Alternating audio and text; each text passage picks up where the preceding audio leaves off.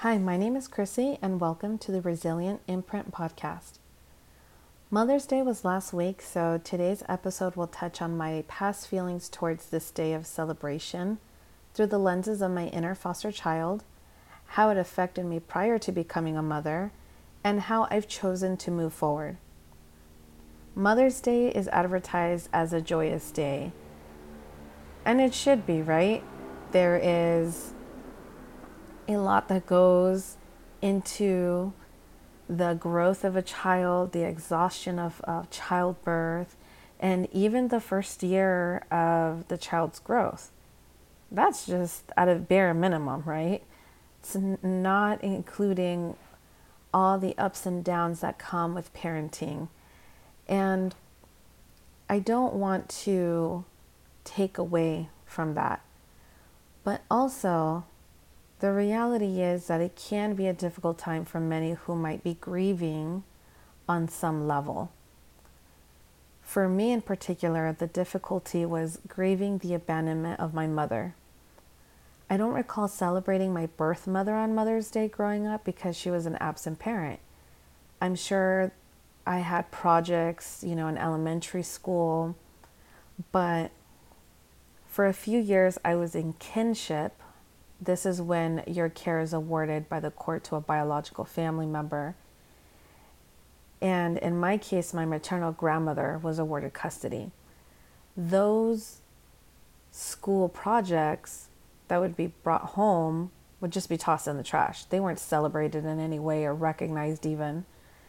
I'm sure that my grandmother's other children celebrated her for Mother's Day. I mean, I can't tell you a specific tradition because parties in general were just normal. There wasn't necessarily a reason to have it.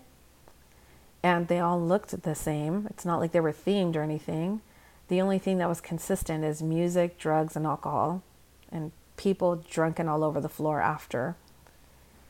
Eventually, I was removed from my grandmother's custody and placed into the foster care system permanently and that's when I started experiencing the celebration of holidays.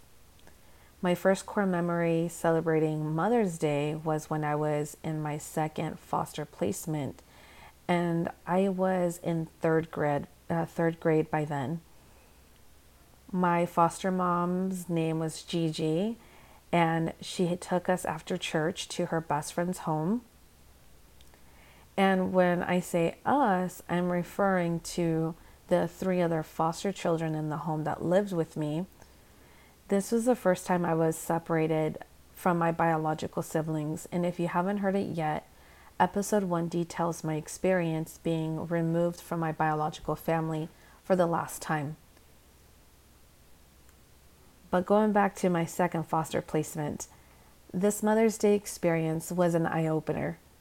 Recognizing holidays itself was a shocker because my grandmother didn't celebrate anything like Christmas, Easter, Thanksgiving, even birthdays. You heard me correctly. Our birthdays were not celebrated. Okay? It was just not a thing. To her, it was just another day, and she made that very clear. So, to us, we adopted it as the same, right? And now living with people with different customs, it was confusing to celebrate Mother's Day because I didn't understand that all mothers are celebrated. It was complete news to me. It was now the time where light bulb flashes and I I'm at an age where I'm able to understand the significance of a celebration and at the same time, it was saddening for me because then it made me question why I couldn't celebrate with my mom. Why couldn't I just go find my mom and have us enjoy it, right? And that's when I was identifying with feelings of rejection, which would scar me pretty deeply because I realized my mom didn't want me. My third foster placement was my final placement. So now we're fast forwarding a summer right before the school year starts into my fourth grade. This foster mother became my legal guardian, and I was reunited with my biological siblings, thankfully. I began calling her mom fairly quickly, but I never truly felt I was accepted as her own. We'll save the details of that tumultuous relationship for other episodes. But to touch on it lightly, I found myself feeling like I had to express my devotion to her in order to receive some kind of gesture of love. So, the key word there devotion. Not let me hug her and tell her that I love her and she's going to hug me and tell me that she loves me back. She had a very and Hyde personality, and it took me a lot of therapy to come to that realization. So, the best way I could describe to you is acts of devotion to her. So, my early examples of mothers weren't really the best. And I could assure you, I didn't aspire to become any of them as an adult, except for a little dash of Gigi, my second foster placement mother. And here is where choices come in now as I transitioned into motherhood. I didn't plan to become a mother. I was so jaded that the mere thought of becoming one felt like I was doing a disservice to society. Who was I to bring a child into this world without providing it a wholesome family unit? How irresponsible was it for me to subject her to a broken family tree presentation at school? Or burdening her with a childhood history of cruelty?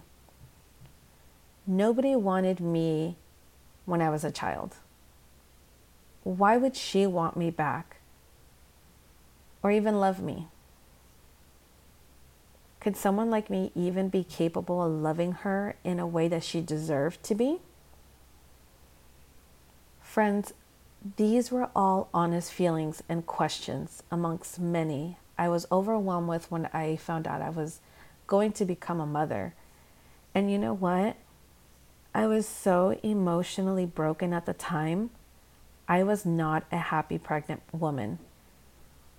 Although I wasn't formally diagnosed, I do believe I was suffering from antepartum depression, which is a depression that you experience during your pregnancy.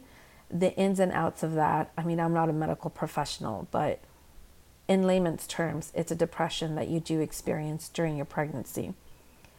And when I gave birth, I didn't feel the instantaneous love everyone was talking about that I would feel when you see that baby, you're just to love it and adore it. And you're not going to experience a love like that. And it was hard to say that out loud, but it was the truth. And I was just ashamed of letting it be known that I felt disconnected from my child. I mean, I literally left the hospital with holding my baby, being wheeled out, uncontrollably crying. And the nurse just asked, Hey, what's wrong? That's it. And all I had to say is nothing. Uh, it was an uncontrollable, ugly cry, like a mourning type of cry, a grievous, a grieving type of cry. And I all I could think of is couldn't have anyone asked me a little bit more in the in the medical community when I was getting checked out. You know, other than just like very basic questions. And that's just part of the complexity of becoming a mother. And then you add traumatic past on top of that. But the thing is, no one talks about that. All I heard is nurse your baby. Oh, you're going to love this baby. And all these wonderful things. But I was never asked if I had ever experienced traumatic experiences, how my childhood was like. And honestly, I do believe that there is a lot that we have to progress in maternal health. But I believe that if I would have gotten the counseling ahead of time, a lot of these issues would have been addressed. And also, we probably would have lesser mothers experiencing psychosis and going through very dangerous, you know, outcomes instead of just judging them, right?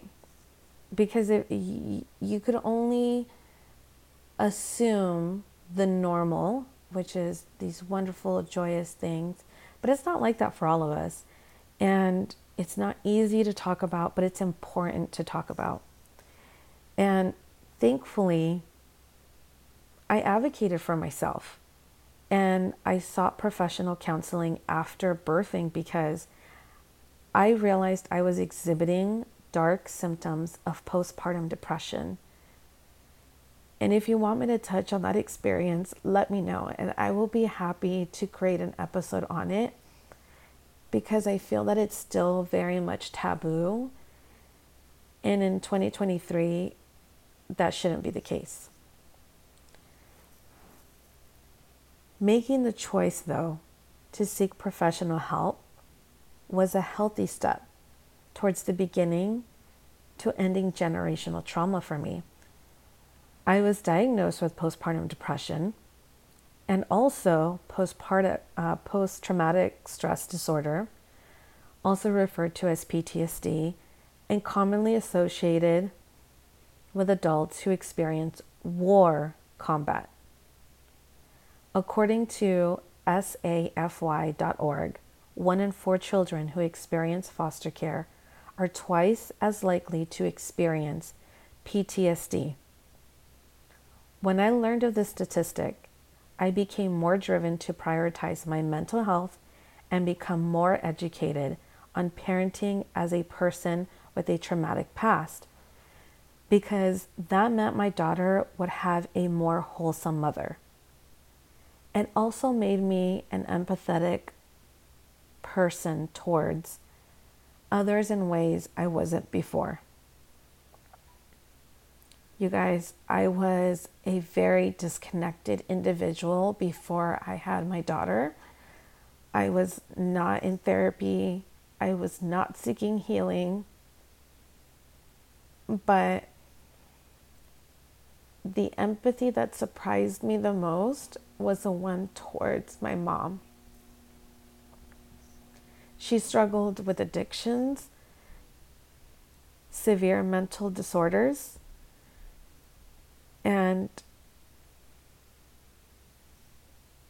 I eventually forgave her because I was able to place myself in her emotionally weathered shoes and in an odd way become thankful to her for mustering the courage during her short stint of sobriety to call DCFS because she realized her kids didn't deserve the atrocities they were subjected to in her mother's home. And I want to leave you on that note. I challenge you to take the step towards growth too. It all begins with making the choice,